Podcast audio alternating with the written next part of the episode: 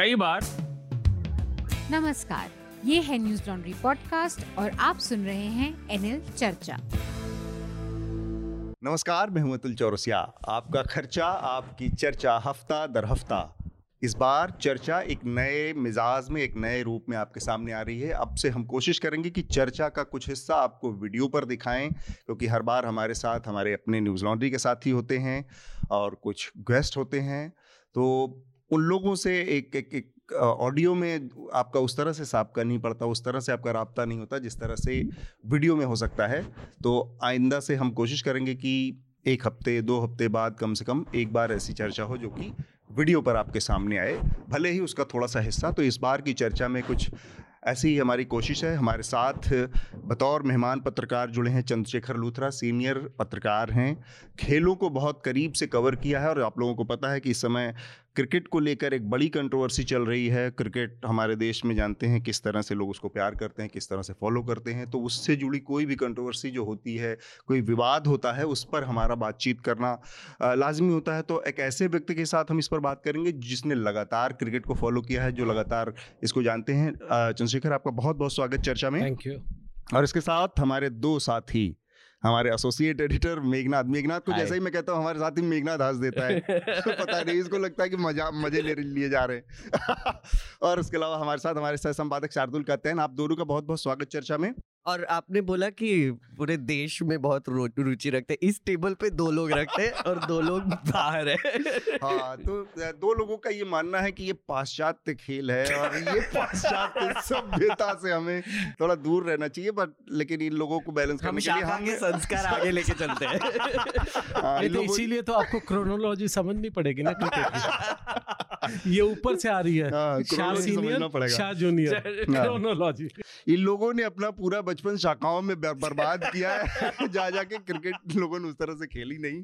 तो कोई नहीं उम्मीद करेंगे कि आज की इस चर्चा के बाद थोड़ा सा इनका जो अप्रोच है वो क्रिकेटोन्मुखी हो जाए। नहीं लेकिन जो आप कंट्रोवर्सी की बात करने वाले हो बहुत गॉसिप वैल्यू है उसकी तो उसमें मज़ा आने वाला है। हाँ, क्योंकि पॉलिटिक्स और क्रिकेट का थोड़ा सा उसके अंदर राजनीति भी है तो इंटरेस्ट तो अंडरवर्ल्ड भी है। अंडरवर्ल्ड भी है।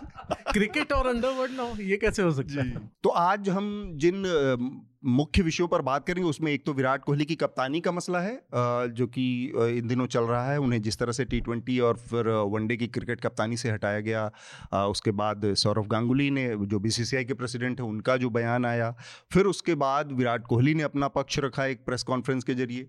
तो इन तमाम बयानों और प्रेस कॉन्फ्रेंस के बाद जो तस्वीर उभर के आ रही है, उसमें क्या है, पर्दे के पीछे क्या चल रहा है, उस पर हम बातचीत करेंगे। इसके अलावा जो हमारे गृह राज्य मंत्री हैं, अजय मिश्रा उर्फ़ टेनी उनके बेटे के खिलाफ आपको पता है कि एसआईटी ने जो जाँच अपनी दी है, जाँच रिपोर्ट उसमें कहा है कि ये साजिश के तहत यानी एक षड्यंत्र करके, एक सोची समझी रणनीति के तहत ये घटना को अंजाम दिया गया था। उसके बाद से उनके ऊपर हत्या के केस भी दर्ज किए गए हैं। उसके बाद एक वीडियो सामने आया है, जिसमें गृह राज्य मंत्री अबे तबे चुब्बे साले जैसे बहुत अच्छे अच्छे शब्दों में बातें कर रहे हैं वहाँ पे, एक पत्रकार, दो पत्रकारों के बीच में। तो ये जो ये जो खूबसूरत क्या कहेंगे कि विशेष विशेषणों विशेषणों के साथ गृह राज्य मंत्री ने किया। तो मैं शार्दुल से एक बात जानना चाहूँगा कि मुझे ये बताया गया था कि जो संघ समर्पित शाखागामी लोग होते हैं उनकी भाषा बहुत मीठी और बहुत सभ्य होती है। तो ये अबे तबे क्या शब्दावली में शामिल हो चुकी है ग्रामर में? शाखा जाने से पहले वो उत्तर प्रदेश वाले हैं। और दूसरी बात ये कि वो मुझे तो नहीं लगता वो शाखागामी है। मुझे नहीं लगता वो किसी, कहीं के भी गामी है, वो केवल जेल गामी है। और वो उसी के लायक है, हम आगे बात करेंगे। ठीक बात है। और तीसरा विषय है, एक और महत्वपूर्ण डेवलपमेंट हमारे सामने आया है, वो ये है कि पीएमओ की तरफ़ से पीएमओ में जो चीफ सेक्रेटरी हैं, उनकी तरफ़ से एक लेटर भेजा गया, चीफ इलेक्शन कमिश्नर को, और सम्मन किया गया कि भाई वो एक फला तारीख को फला मीटिंग में आप शामिल हों। उसके बाद एक विवाद पैदा हुआ है कि क्या पीएमओ जो कि एग्जीक्यूटिव के दायरे में आता है, वो एक कॉन्स्टिट्यूशनल बॉडी को जो कि चीफ इलेक्शन कमिश्नर का, की की संस्था है चुनाव आयोग है, उसको क्या इस तरह से सम्मन कर सकता है? अब तक का प्रेसिडेंट रहा है और जो कॉन्स्टिट्यूशनल मैंडेट है, उसमें किसी भी इस तरह की कॉन्स्टिट्यूशनल बॉडी को पीएमओ या एग्जीक्यूटिव इस तरह से सम्मन नहीं कर सकती। तो वो एक तरह, एक एक विवाद सामने आया ऐसा माना जा रहा है कि एक तरह का ब्रीच किया है, पीएमओ की तरफ़ से हुआ है और इलेक्शन कमीशन ने भी इस पर शायद अपनी आपत्ति जताई है ऐसा सोर्सेज के हवाले से आया है इंडियन एक्सप्रेस की खबर है तो हम इस पर भी बात करेंगे कि इस पूरे घटनाक्रम और क्या अब तक का ट्रेंड रहा है किस तरह की परंपरा रही है इस मामले में? इसके अलावा आ, कुछ और सुर्खियाँ। ओमिक्रॉन वायरस जो है, वो अभी यू, यूनाइटेड किंगडम्स में काफ़ी स्प्रेड होता जा रहा है। इसमें 11 मिलियन लोगों को पॉजिटिव टेस्ट किया है ओमिक्रॉन में। और अगर आपको बता दूँ तो 70 मिलियन की तो पॉपुलेशन है उनकी तो एक में से सात इंसान यूके में अभी ओमिक्रॉन वेरिएंट से। और एक शार्दुल के पास भी एक हेडलाइन थी। एक ज़रूरी हेडलाइन थी इनफैक्ट जर मतलब मेरी ज़रूरी नहीं होती क्या? नहीं, मतलब ये एग्जिस्टेंशियल है। Okay W M O World Metrological Organization जिन्हें नहीं पता विश्व मौसम संस्था उसने कल यानी 16 दिसंबर को हम ये 17 को रिकॉर्ड कर रहे हैं ये पुष्टि की कि आर्कटिक सर्कल में पिछले साल अब तक का रिकॉर्ड तोड़ टेम्परेचर रिकॉर्ड किया गया था जो 38 डिग्री सेल्सियस से थोड़ा ऊपर था। ये रूस के साइबेरिया इलाके से शुरू होकर उत्तरी ध्रुव तक जाता है और साइबेरिया इलाकों में लगी हुई आग नॉर्थ पोल तक गई। यही नहीं, एंटार्क्टिका यानी दक्षिणी ध्रुव में भी। रिकॉर्ड तो टेम्परेचर था पिछले साल, जो 18.3 था। दक्षिणी ध्रुव के अर्जेंटीना के एस्परांजा सेंटर पे रिकॉर्ड किया गया। और वहाँ पे एक थ्वेट्स ग्लेशियर है, जो यूके के साइज़ का है ग्रेट ब्रिटेन के आइलैंड के साइज़ का है। वो इतनी तेज़ी से पिघल रहा है कि हर साल 50 बिलियन टन आइस समुद्र में गिर रही है। आप तो अंदाज़ा तो लगा पाए कौन से सिटीज़ डूबने वाले हैं? मुंबई का चांस कब आएगा वो एक अलग चीज़ है। तो एक बात मैं ये बताना चाहता हूँ कि काफ़ी सारे साइंटिस्ट को ये चिंता भी है जो बर्फ़ जो पिघल रही है ये एवोल्यूशन से पहले की है परमाफ्रॉस्ट हम्म। तो उसमें जो बैक्टीरिया और वायरस हैं वो हमारे इकोसिस्टम से अडेप्टेड नहीं है तो हमारे लिए कहीं ज़्यादा खतरनाक हो सकते हैं। और हमारे जीवन का अगर हम अभी भी नहीं चाहते तो हमारे जीवन काल में वो होगा हम जिसकी कल्पना भी नहीं कर सकते। तो ठीक मतलब, बात है। तो वो क्या कल्पना क्या जो भी जितने बार भी एक्सटिंक्शन हुआ वो कल्पना के परे ही था हमारे। तो एक बार और होगा। ले, लेकिन पहले सेल्फ कॉन्शियस जीव नहीं थे ना। दिक्कत ये है। और, और इसी का एक ही एक ही इलाज है इसका। कॉलोनाइज अदर प्लैनेट्स चलो स्पेस दूसरा ये है। कि धरती को इंसानों से मुक्त कर दिया हाँ, जाए। हाँ, क्योंकि अभी अभी अभी कुछ दिनों से मैं काफ़ी साईफाई शोज़ भी देख रहा हूँ। लॉस्ट इन स्पेस और ये वो। उसमें बस यही है ना कि अरे क्लाइमेट चेंज क्या कुछ नहीं कर सकते। चलो निकलो यहाँ से। अपने घर जला के हम दूसरा घर ढूंढ रहे हैं बड़ी वो भी जलाना है। वहाँ पे जाके फिर से छोटी सी सुर्खी और वो भी रशिया साइड से ही थी कि रशिया ने आपके पास हिंदुस्तान से भी जुड़ा कुछ होता है हाँ, हिंदुस्तान से जुड़ी तो हमने बातें बाद में करेंगे ही। यूक्रेन की सीमा पर सेना खड़ी कर दी है और काफ़ी चिंता है कि देर इज़ गुड पॉसिबिलिटी की लड़ाई हो सकती है। सबसे पहला जो हमारा विषय है, वो विराट कोहली से जुड़ा हुआ है। चंद्रशेखर, अगर आप शुरुआत में थोड़ा सा हमें बता पाएँ जो ये पूरा प्रकरण सामने आया है। हमारे सामने दो तीन घटनाएँ सामने आई। एक तो ये कि टी ट्वेंटी की कप्तानी से विराट कोहली ने इस्तीफा दे दिया और उसके बाद बीसीसीआई ने साउथ अफ्रीका की टीम का जो अनाउंसमेंट किया, वहाँ पर वनडे की कप्तानी से भी उनको ड्रॉप कर दिया गया और बहुत ही एक तल्ख नज़रिए विराट कोहली के नज़रिए से अगर मैं कहूँ तो विराट कोहली देश के उन चुनिंदा क्रिकेटर्स में हैं जिनको कि, जो बहुत टॉप लीग में मतलब उनसे बेहतर रिकॉर्ड सिर्फ़ सचिन तेंदुलकर का ही है। सचिन तेंदुलकर, विराट कोहली और सुनील गावस्कर, अगर तीन लोगों को रिकॉर्ड के नज़रिए से देखें तो ये तीनों अब तक के सर्वकालिक भारत के जो बड़े बैट्समैन हैं, उनमें से एक खिलाड़ी रहा लेकिन जिस तरह से ड्रॉप किया गया वनडे की टीम से, उसमें सिर्फ़ ये लिखा गया खिलाड़ियों के नाम अनाउंस किए सिलेक्टर सिलेक्शन कमेटी ने और नीचे लिख दिया कि कप्तान रोहित शर्मा होंगे। आमतौर पर जो पैटर्न रहा है, इसमें ये कि भाई जो डिपार्चर जिसका होता है या जो जानने वाला कप्तान है, और उसमें भी अगर उसका कद विराट जैसा है, जो कि बहुत बड़ा खिलाड़ी है पर्सनल व्यक्तिगत उनके अपने व्यवहार अपने अपनी जो चरित्र और व्यक्तित्व उसको अलग रख दीजिए। मैदान में उन्होंने देश के लिए क्या किया उसके नज़रिए से देखें। तो कर्टसी के नाते बनता है कि हम आपकी जो सेवाएँ रही हैं देश के लिए या क्रिकेट के लिए या खेल के लिए या बीसीसीआई के लिए उसके लिए आपके आभारी हैं। इस तरह से एक कर्टसी करके अब हम आगे बढ़ने की के तो प्रक्रिया में आभार तो, आपने आज तक देखे? आपकी भी उम्र काफ़ी अच्छी हो गई है। कितनी बार आभार आपने देखा? बीसीसीआई ने किसी को आभारी बहुत कम मैंने मतलब बहुत कोई अच्छे भी एक कोई मैं सचिन तेंदुलकर के मामले में कह सकता हूँ कि एक वो आभार नहीं था। हम्म। वो तो था जाते हुए एक आपको कहते हैं ना कि किसी को बस आप सीट से उतरे और आपको भारत रत्न देना था। हम्म। शायद वोट बटोरने थे। वो एक अलग खेल था। हम्म। उस खेल पे मत जाइए। जाइए। एक चालीस साल की उम्र में आपने किसी को भारत रत्न दे रहे हैं। एक बहुत बड़ी अचीवमेंट है। अचीवमेंट तो है लेकिन एक बहुत बड़ी खतरनाक चीज़ भी है क्योंकि लाइफ बहुत लंबी बची है। कोई कंट्रोवर्सी और वो भी क्रिकेट जैसी चीज़ में। जो मैंने कहा था अंडरवर्ड से लेकर फिक्सिंग से लेकर बहुत सी चीज़ें ऐसी होती रहती आपने मीन बहुत जल्दबाजी थी वोट का खेल था। आज हम बहुत सा कहते हैं कि क्रोनोलॉजी की जब मैं बात कर रहा था उस टाइम की भी क्रोनोलॉजी थी। उनको लग रहा था 2012-13 में कि कुछ होने वाला है हम वो हार ना जाएँ। तो ऐसे में कुछ क्रिकेट रिलेटेड लोगों के कहते हैं ना कि आज टेनी साहब की आप बात करते हैं टेनी साहब को मत हटाइए ब्राह्मण वोट नहीं देंगे। अरे कमाल है ब्राह्मण भी। ऐसा कैसे ब्राह्मण मैं मैं तो बहुत से ब्राह्मण दोस्तों को जानता हूँ बड़े खुले दिमाग के हैं। तो ऐसे ही कोई क्रिकेट में अगर आप किसी को भारत रत्न दे देंगे जल्दी तो आपको वोट आएगा ये कैसे हो सकता है? Mean hmm. अजीब सी बात है। अब आपने कहा आभार। आभार किसी का नहीं दिया। अगर आप राइट, अगर वो, आप म्यूजिकल चेयर्स देखें, जब गावस्कर और कपिल के बीच में होता था, एक वर्ल्ड कप जीतता था, उसको हटा देते, फिर गावस्कर आता था वो चैंपियंस ट्रॉफी जीतता था, चैंपियन ऑफ़ चैंपियंस, उसको हटा देते, फिर कपिल आ जाता था। म्यूजिकल चेयर शुरू से बनती है, लेकिन एक एक डिफरेंस है आज। पहले जो बीसीसीआई प्रेसिडेंट था चाहे वो सालवे साहब हो चाहे शरद पवार हो डालमिया हो बिंद्रा साहब हो कोई भी जो बड़ा व्यक्ति होता था उसके सामने किसी की हिम्मत नहीं थी चाहे गावस्कर हो चाहे कपिल हो चाहे तेंदुलकर हो कि वो बोल जाए राज सिंह डूंगरपुर ग्रेट आदमी। उन्होंने जब अजहर को कप्तान बनाया तो, तो चलते चलते कहते ना पास कर रहे थे मियाँ कप्तानी करोगे? वो बेचारे शरीफ से थे आए थे हैदराबाद से तीन सेंचुरीज लगा दी थी। उनको लगा रहे ये क्या बात करें कर लेंगे। कर लेंगे तो करवा दी कप्तानी। तो देखिए ये क्रिकेट बड़ी नामुराद गेम है। आपको it's great cricket is a great leveller. ये सिर्फ़ ग्राउंड पर नहीं बाहर भी आपको दिखा दिया जाता है। ये लेकिन जो इंसल्ट की बात हुई मैंने वो लेटर पढ़ा उसमें विराट कोहली का मेंशन भी नहीं किया है ना वो लेटर में।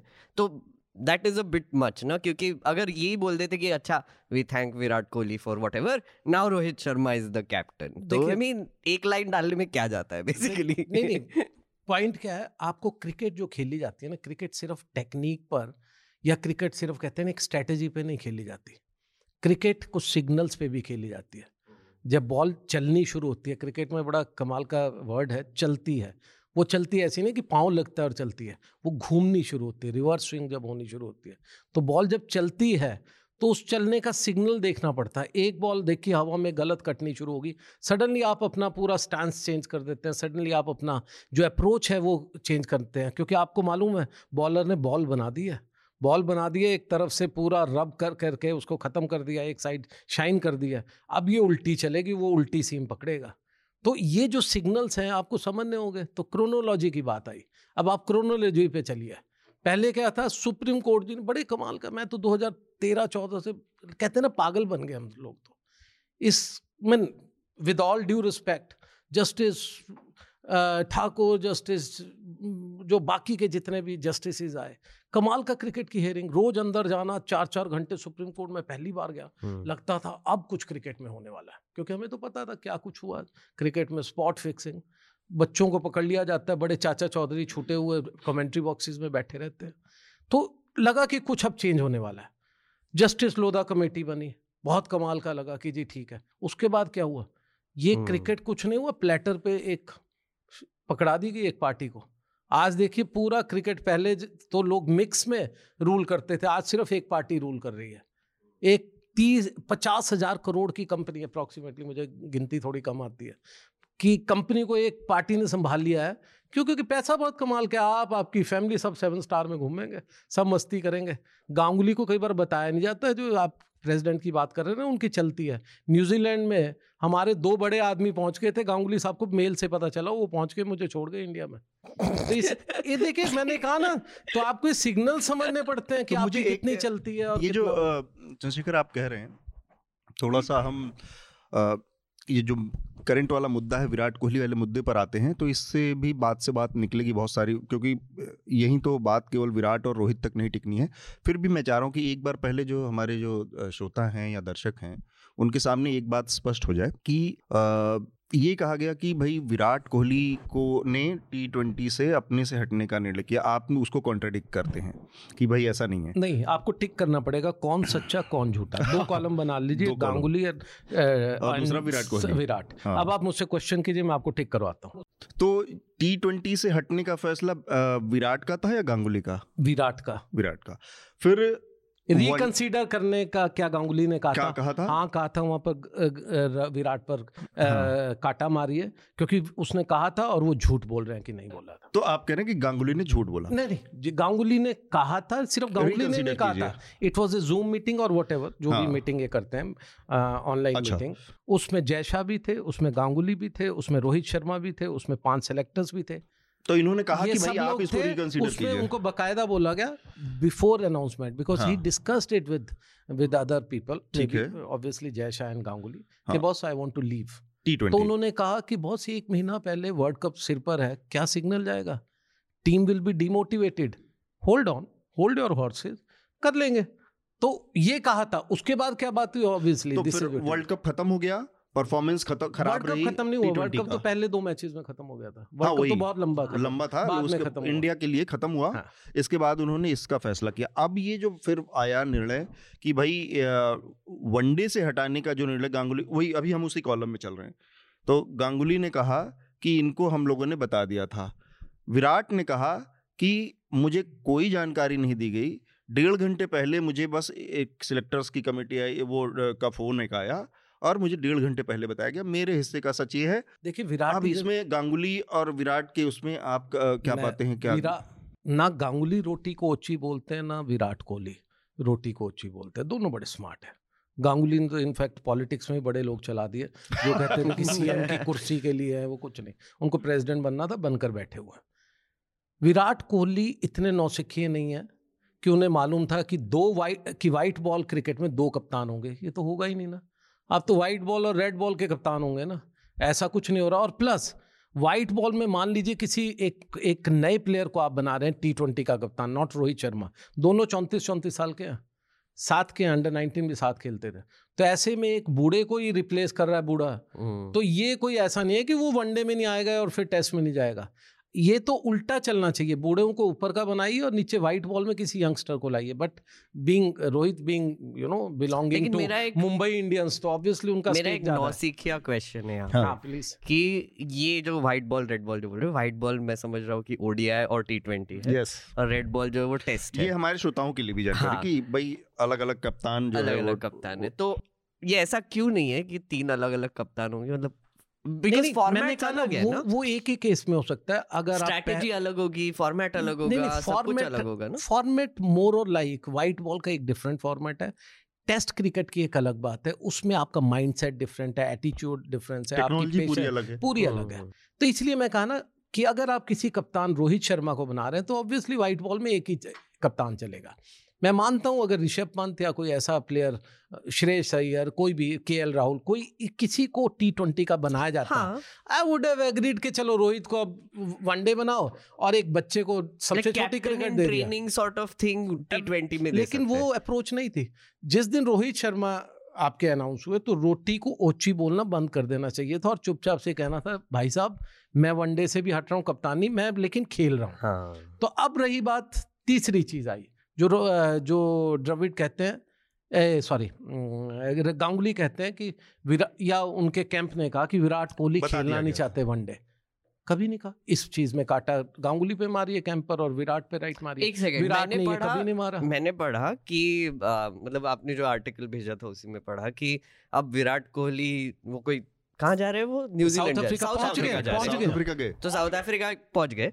वहाँ पर विराट कोहली बस टेस्ट खेलेंगे और रोहित शर्मा ओडीआई खेलेंगे। नहीं, नहीं वो तो खेलने को तैयार हैं। उनको खिला नहीं रहे। उनको खिलाएगा ये कहकर कि आप वनडे में इन्होंने मांगी है लीव। रोहित शर्मा वैसे इंजर्ड है तो इसका मतलब तीसरा आएगा एक नई टीम उतार देंगे। विराट कहते मैंने कब बोला? बताइए।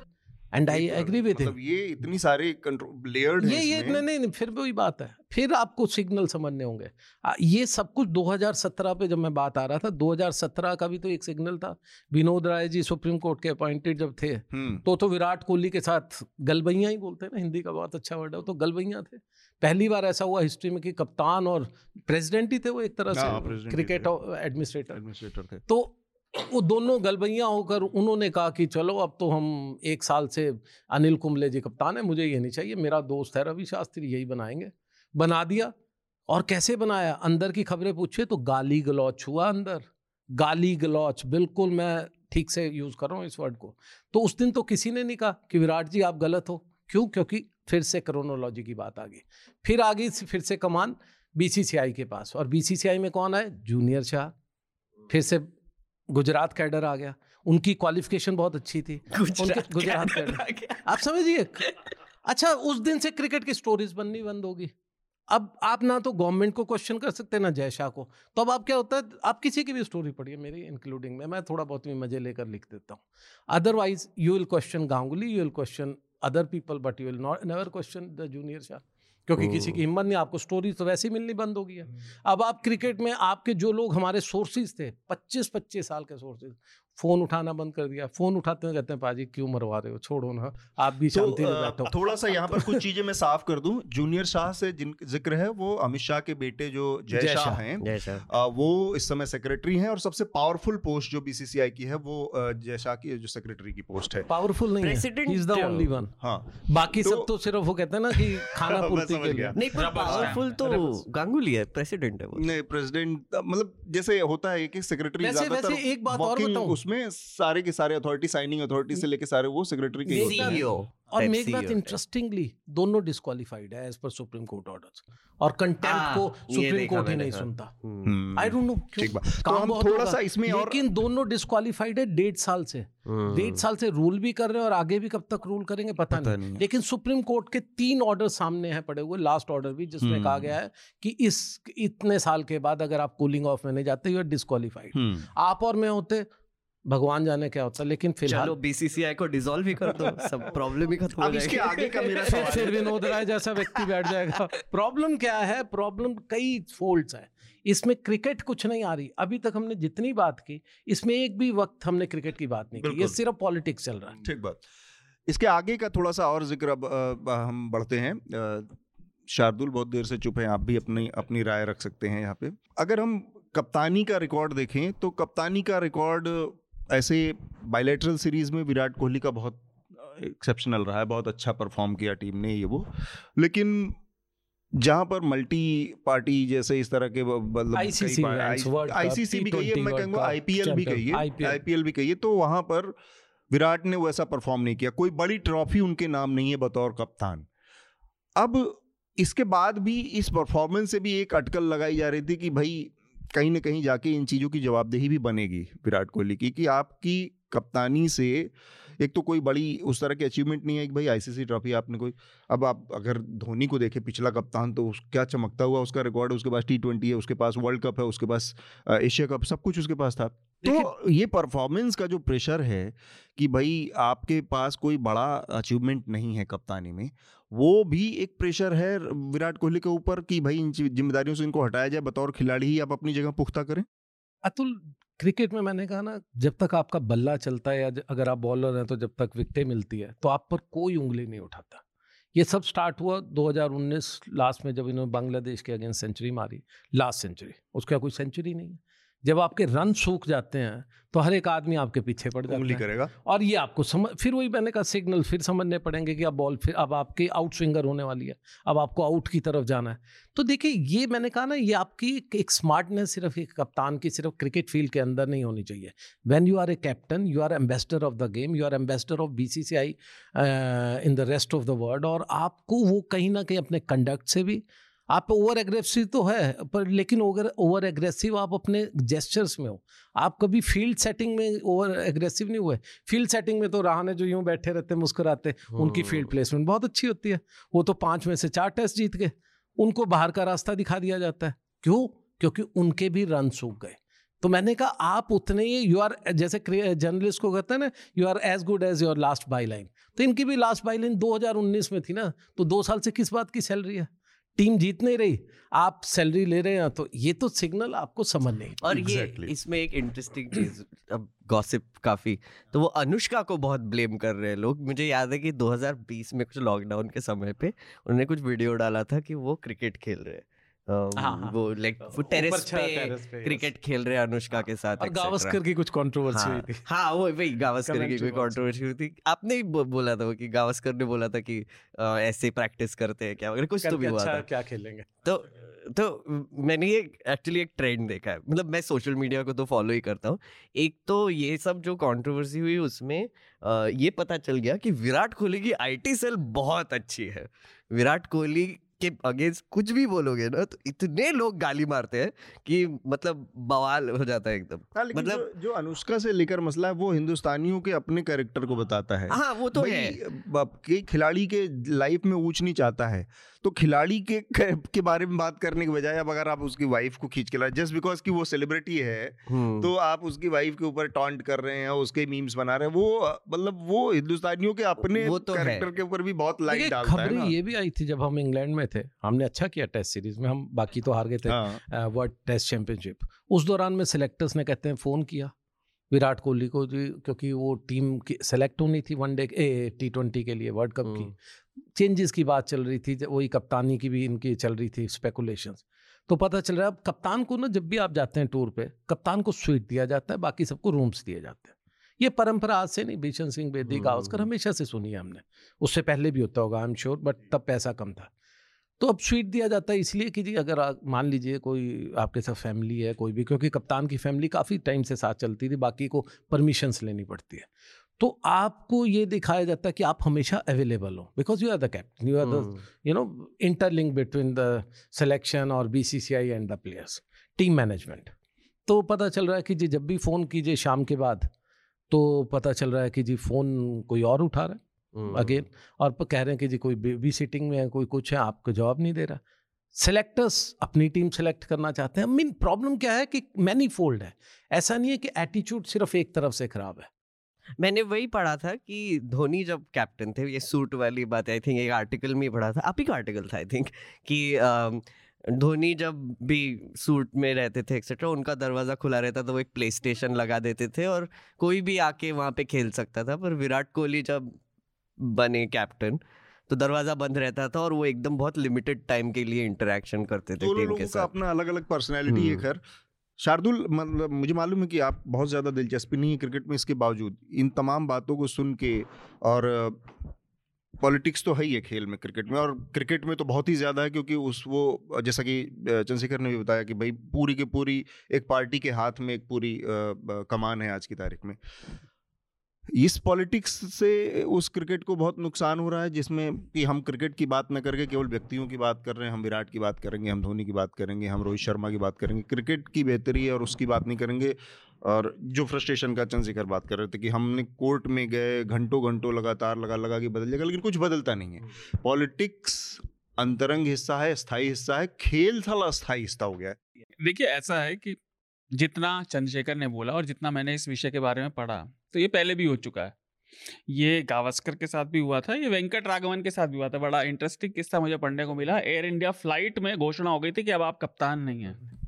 कमाल है। इंटरेस्टिंग हाँ, ये गांगुली के साथ भी हुआ किसने कैप्टन ने अनाउंसमेंट किया? नहीं नहीं। प्लेन के कैप्टन ने नहीं ये टीम जा रही थी फ़्लाइट में बोर्ड बोर्ड ने फ़्लाइट में घोषणा करवा दी कि अब आप कप्तान नहीं हैं। फिर से गावस्कर बन गए थे। उससे पहले भी चल रही थी। तो मुझे समझ में आया जो आपने राजनीति वाली बात करी ना तो हम वो आते हैं ये नौकरशाह भी हैं। इसे चलाने का तरीका वही है ब्यूरोक्रेट्स वाला। और नौकरशाह और नौकरशाही मैंने लिख के रखा था कि आँख दिखाऊ और जी हुजूरी का उनका कल्चर होता है। वो जितने नीचे हैं उन्हें वो जूते की नोक पे रखने की कोशिश करते हैं जितने ऊँचे हैं उनके तलवे चाटने की कोशिश करते हैं। पारदर्शिता जब तक किसी भी चीज़ में नहीं आएगी। खेल देखिए, पुराने ग्लैडिटोरियल जो कॉन्टेस्ट होते थे, उनका ही एक वर्जन है। और खिलाड़ी तभी अच्छा परफॉर्म करेगा जब उसको पीछे अच्छा मिलेगा। नहीं तो जैसे पैसे बनाने की मशीन है या अपने वर्चस्व की मशीन है। ये सब वर्चस्व की लड़ाई लड़ रहे हैं। अभी जैसे चंद्रशेखर ने बताया कि जूनियर शाह वहाँ पे बना रहे हैं। अब एक छतर राज है। तो वो धन का राजा नेता क्यों घुसते हैं क्रिकेट में मुझे तो नहीं लगता अमित शाह कभी क्रिकेट खेले होंगे। खेले होंगे तो जीते भी नहीं होंगे। जैसा भी नहीं शाखा में थोड़ी क्रिकेट खेलने पहले तो वो भी वो थे ना हाँ, गुजरात क्रिकेट एसोसिएशन के। नरेंद्र मोदी भी नरेंद्र मोदी हाँ भी थे। हाँ मोदी जी अरुण जेटली भी थे। तो सारे सारे नेता सारे नेता लेकिन ये परंपरा रही है माधवराव सिंधिया से लेके हाँ, हाँ। सब लोग लेकिन। सिंधिया जी अहम ऐसे व्यक्ति थे।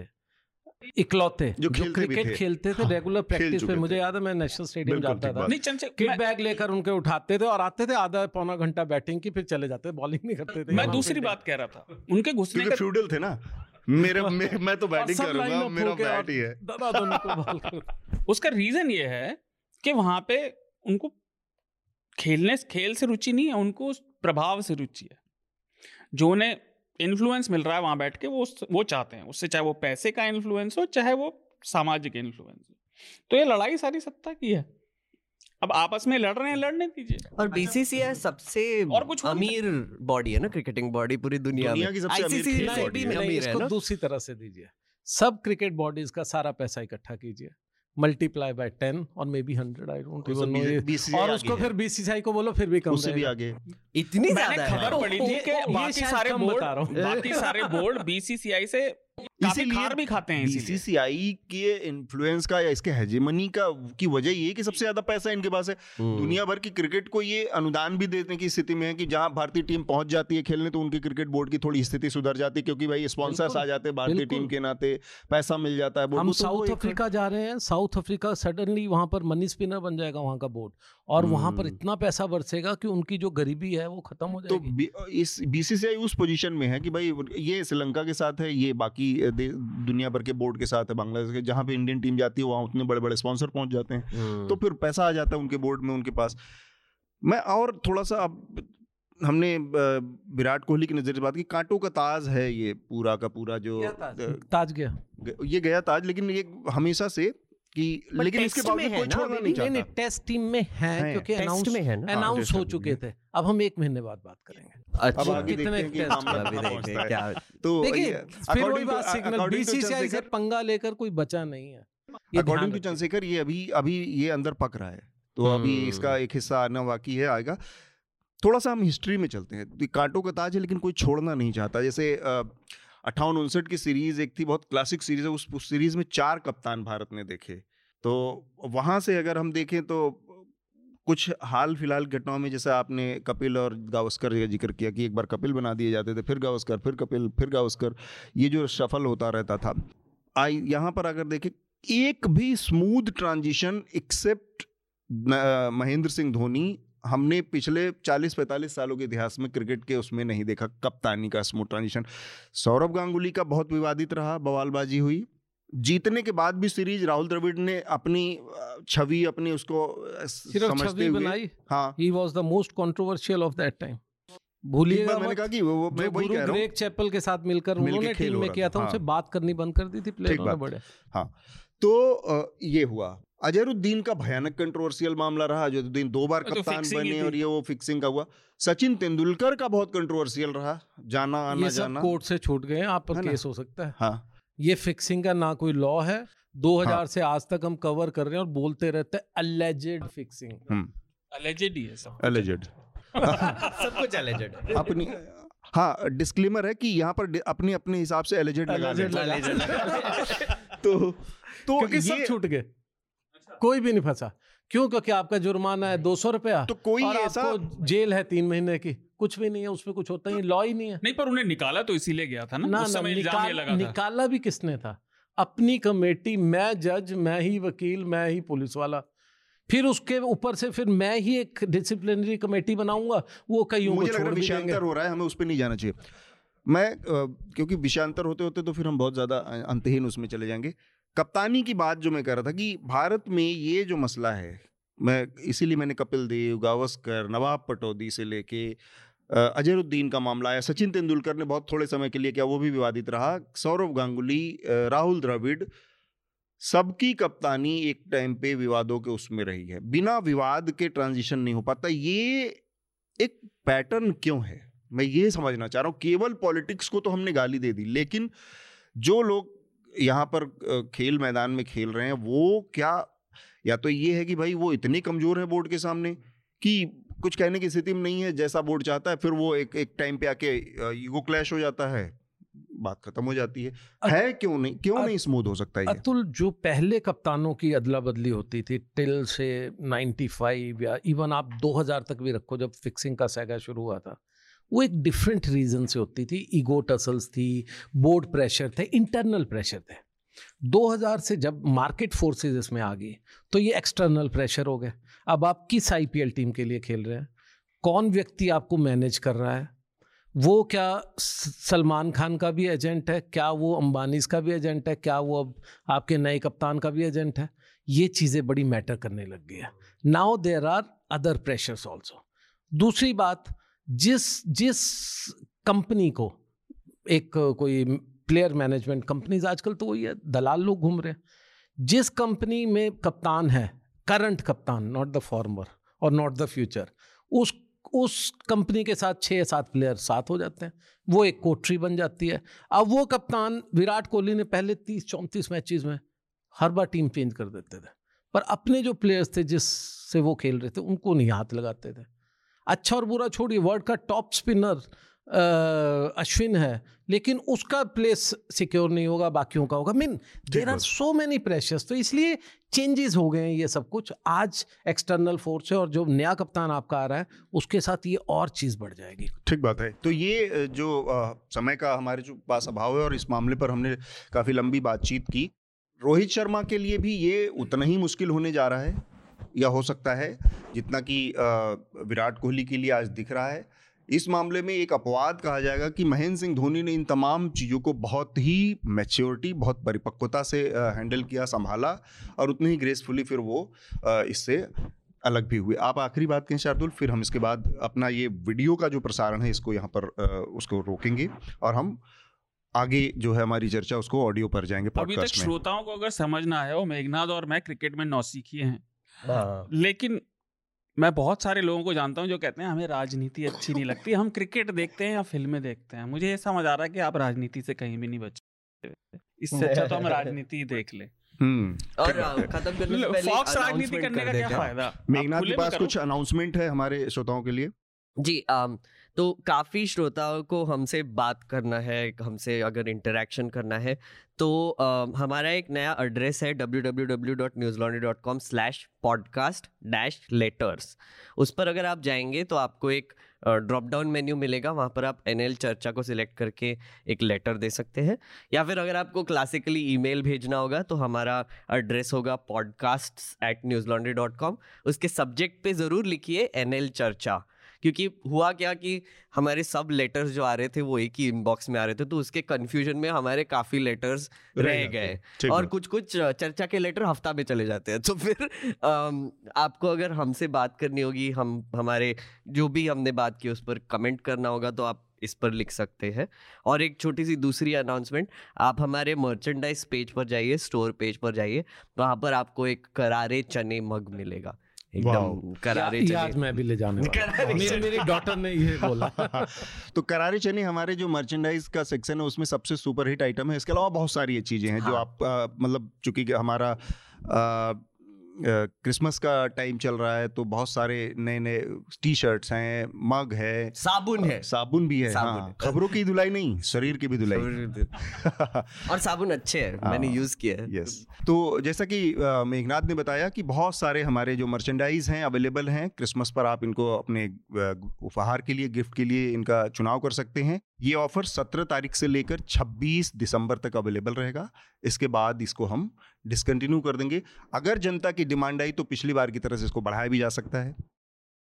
हमारा जो अगला विषय है वो जो देश के हमारे गृह राज्य मंत्री अजय मिश्रा और टेनी हैं, उनका एक वीडियो सामने आया, जिसमें वो कई तरह की एक एक पत्रकार हैं, उनको धमकाते हुए दिखे, उनके साथ अपशब्द का इस्तेमाल करते हुए दिखे। पत्रकार ने उनसे सवाल किया था कि भाई, आपके बेटे के मामले में एस ने जो रिपोर्ट दी है, उस रिपोर्ट पर आपकी क्या राय है? उस बारे में कुछ कहना चाहेगा? इस पर मंत्री जी भड़क गए और उन्होंने आप शब्द कहे और वो सारी चीज़ें उन सबसे जुड़ा एक वीडियो सामने आया है। एस की रिपोर्ट महत्वपूर्ण है जिसने माना है कि ये जो घटना हुई जो किसानों के ऊपर जीप चढ़ाने का वीडियो आया था वो एक सोची समझी साजिश थी या उसको रणनीति के तहत अंजाम दिया गया ये एस की रिपोर्ट में आ, सामने आया है।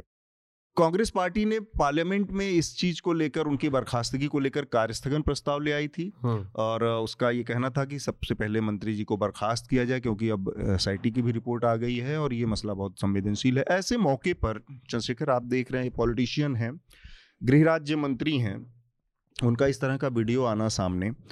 तो एक तो ये है कि बेटे का प्रेम है कि भाई मेरे अंदर एक फ्रस्ट्रेशन है कुंठा है लेकिन आपका जो अपना बाकी का कंडक्ट है, आप किस तरह की भाषा में बात कर सकते किस तरह की लैंग्वेज और लहजा क्या है आपके, आपकी शारीरिक भाषा क्या है, उस पर आपकी, आप लोगों की मेघनाथ शार्दुल और चंद्र आपकी प्रतिक्रिया कि मंत्री जी के इस व्यवहार, केवल इस व्यवहार के नाते भी क्या उनको बर्खास्त किया जा सकता है? उनका बाकी का जो कंडक्ट है और पीछे अतीत के जो उनके कारनामे हैं, उनको तो अभी हम छोड़ ही दें। देखिए, कुछ एक चीज़ होती है मोरालिटी भी। आपको मालूम है कि आपका बेटा है आप कितने भी बड़े व्यक्ति हो और प्लस गाड़ी आपके नाम पर है। अगर ये आप और मैं होते हमारे फादर होते या कोई और होता आज तक जेल में होते। फॉर द सिंपल रीज़न गाड़ी आपके नाम पर है। Now you prove that you are not guilty तो पहली चीज़ पर ये मंत्री हैं और प्लस पुलिस तो इन्हीं के अंडर आती है जो मुझे समझ आती है। तो पुलिस की इतनी हिम्मत नहीं है। पहली बात तो पूछताछ भी ना होती अगर सुप्रीम कोर्ट ना कहते। तो इनके बेटे को पकड़ना तो दूर की बात थी अब दूसरी बात मैं बार बार ये मुझे नहीं मालूम यूपी की का, क्या कास्ट पॉलिटिक्स है but as a layman मैं पॉलिटिक्स बहुत अच्छे से फॉलो करता हूँ लेकिन otherwise also I want to know कि क्या सच में सचिन तेंदुलकर की मैं बात कर रहा था कि उनको भारत रत्न देने से वोट मिलेंगे? या अजय मिश्रा टैनी को बचाने से आपको ब्राह्मण वोट मिलेगा? क्या हमारा वोट स्ट्रक्चर इतना कमज़ोर हो गया क्या हमारी सोसाइटी सच में इतने नीचे निमन स्तर पर चली गई है कि आपको वोट लेने के लिए वो भी कितना पाँच परसेंट सात परसेंट जो भी ब्राह्मण वोट है उसके लिए अब आपको किसी को बचाना पड़ेगा? और क्यों बचाना पड़ेगा? क्योंकि पहले वो दुबे साहब जो गैंगस्टर थे हम्म। वो भी ब्राह्मण थे उनको ठोक दिया। अब पहले ठोक दिया तो वोट जा रहे थे अब नहीं ठोक रहे तो वोट आएँगे भी ये बड़ी अजीब सी चीज़ है। शार्दुल मेघना? देखिए अजय मिश्रा टेनी केवल गृह राज्य मंत्री नहीं है। वो अमित शाह के काफ़ी खास भी हैं। वो आपको दो मिनट में ठीक कर सकते हैं। ठीक तो करने वाले हाँ। बहुत हैं कोई बात नहीं। भेजो आप तो वो वीडियो भेजो। बिल्कुल भेज दीजिए।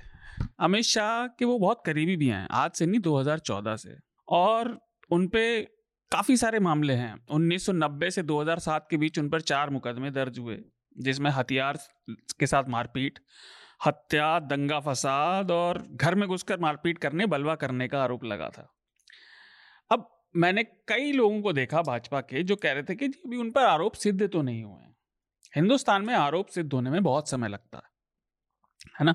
और अगर हम इसी यार्ड सिक्स चलें तो फिर कोई भी कभी भी अकाउंटेबल नहीं होगा जब तक उसका नहीं आता। मज़े की बात यह है इन पर जो हत्या का आरोप था उस पर लोअर कोर्ट ने इन्हें बरी कर दिया फिर उसके परिवार वाले हाई कोर्ट गए। हाई कोर्ट में 2018 से वो डिसीज़न आ चुका है लेकिन वो सुरक्षित है फैसला। हम्म। उसे पब्लिक नहीं किया गया।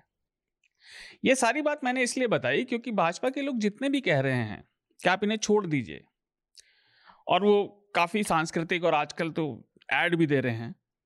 कि मतलब पुराना कल्चर और फलाना ढिमकाना वो जानते हैं कि पुत्रमोह क्या है। कहानियों से भी, इतिहास से भी और पौराणिक कहानियों से भी।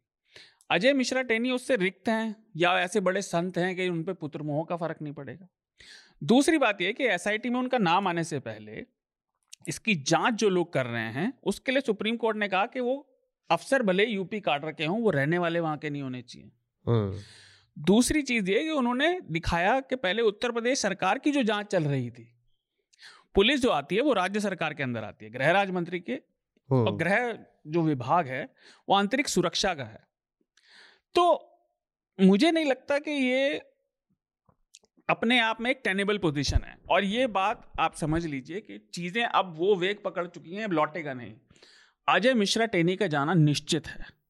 लेकिन वो कब जाएँगे ये केवल एक व्यक्ति डिसाइड करेगा वो पता है कौन? मोदी जी। ये महत्वपूर्ण बात कही आपने कि जाना ज़रूरी है। कई बार राजनीति में लोग इस तरह के भविष्यवाणियों से बचते हैं पर आपने की है तो इस पर कोई ना कोई कुछ सॉलिड मेरा, मेरा एक्चुअली हाँ।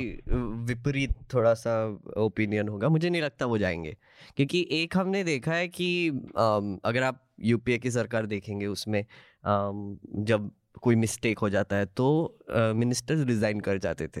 और डिमांड भी होती थी बीजेपी से पार्लियामेंट नहीं चलने देते थे etcetera that was before 2014 before 2014 when we were Ghulam when we हम लोग वर जब इंडिपेंडेंस नहीं था। हमको तब तब की हूँ। आज़ादी के पहले की बात। फैक्ट्स क्लियर होने हाँ, चाहिए। आज़ादी के पहले की बात है तो? तो अभी पर फ़िलहाल आपको ये दिखाई दे रहा है 2014 के बाद जितनी भी मिस्टेक्स हो जाए कोई भी मिनिस्टर से या जो भी है वो खुद रिजाइन नहीं करते ऑपोजिशन कितना भी चिल्ला ले, कितना भी पार्लियामेंट बंद कर दे।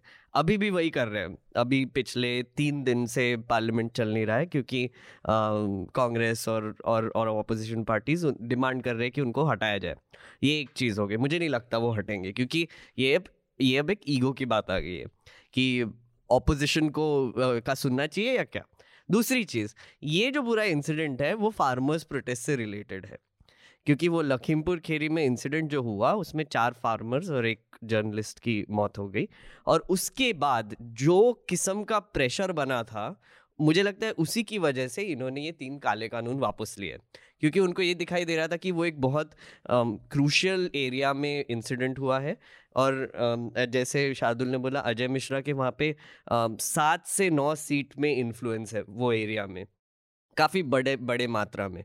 और फार्मर्स प्रोटेस्ट का जो बैकड्रॉप था वहाँ पे वो थोड़ा सा एक, मतलब क्या हिंदी में क्या बोलेंगे पता नहीं पर एग्जैस्परेट हो गया था उसकी वजह से बढ़ गया था। और इसीलिए उन्होंने वो काले कानून वापस लिए। अब तीसरी चीज़ आती है उसमें कि सुप्रीम कोर्ट का एक पर्सनल इंटरवेंशन आ गया इसमें। पहले तो ऐसे लग रहा था पहले तो आपको याद होगा दो दिन के लिए वो आया ही नहीं मतलब दिखाई पता ही नहीं था वो कहाँ पर है अम, उनका लड़का। आशीष। और बाद में जब सुप्रीम कोर्ट ने इंटरवेंशन किया, ये एसआईटी बनी और जैसे शार्दुल ने बोला कि ऑफिसर्स जो इन्वेस्टिगेट करेंगे, वो बाहर से होंगे, ये सब हुआ। उसकी वजह से मुझे लगता है कि एक तरीके से यूपी इलेक्शंस में भी इसका काफ़ी इम्पैक्ट पड़ने वाला है।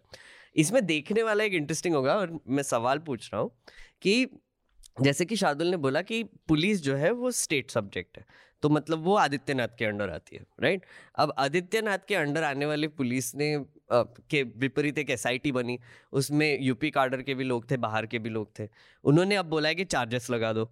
चार्जेस कौन लगाएगा? एसआईटी सुप्रीम कोर्ट ने बनाई। हाँ हाँ मतलब पर यूपी कार्डर के लोग भी है ना? हाँ। और चार्जेस कौन लगाएगा? अरेस्ट तो यूपी पुलिस ही करेगा। तो ये देखने वाला इंटरेस्टिंग होगा कि यहाँ पर अ, योगी आदित्यनाथ और अमित शाह के बीच में क्या अफरा तफरी मची होगी यहाँ पर बॉर्डर सिक्योरिटी फोर्स नहीं अब तो 50 किलोमीटर लखीमपुर फिफ्टी किलोमीटर में आता है। मैं एक बात कहना चाह रहा था सात परसेंट बोला था। यूपी में ब्राह्मण बारह परसेंट है। और एक चीज़ ये कि ये दुख की बात है कि लेकिन उत्तर प्रदेश की राजनीति जातिगत है और वहाँ इन चीज़ों का फ़र्क पड़ता है। लेकिन जैसे आपने कहा चंद्रशेखर ने कहा हम वीडियो पर नहीं है। तो अ, क्या ब्राह्मण समाज इस बात से होगा? क्योंकि मैं मैं क्या लगभग कोई भी लखीमपुर ज़िले के बाहर लखीमपुर खीरी ज़िले के बाहर अजय मिश्रा टेनी को नहीं जानता था। या तो वह भाजपा के अंदर कार्यकर्ता हो, कोई ज़्यादा नहीं जानता था, ना ही उनके अब भी कोई पूछ है।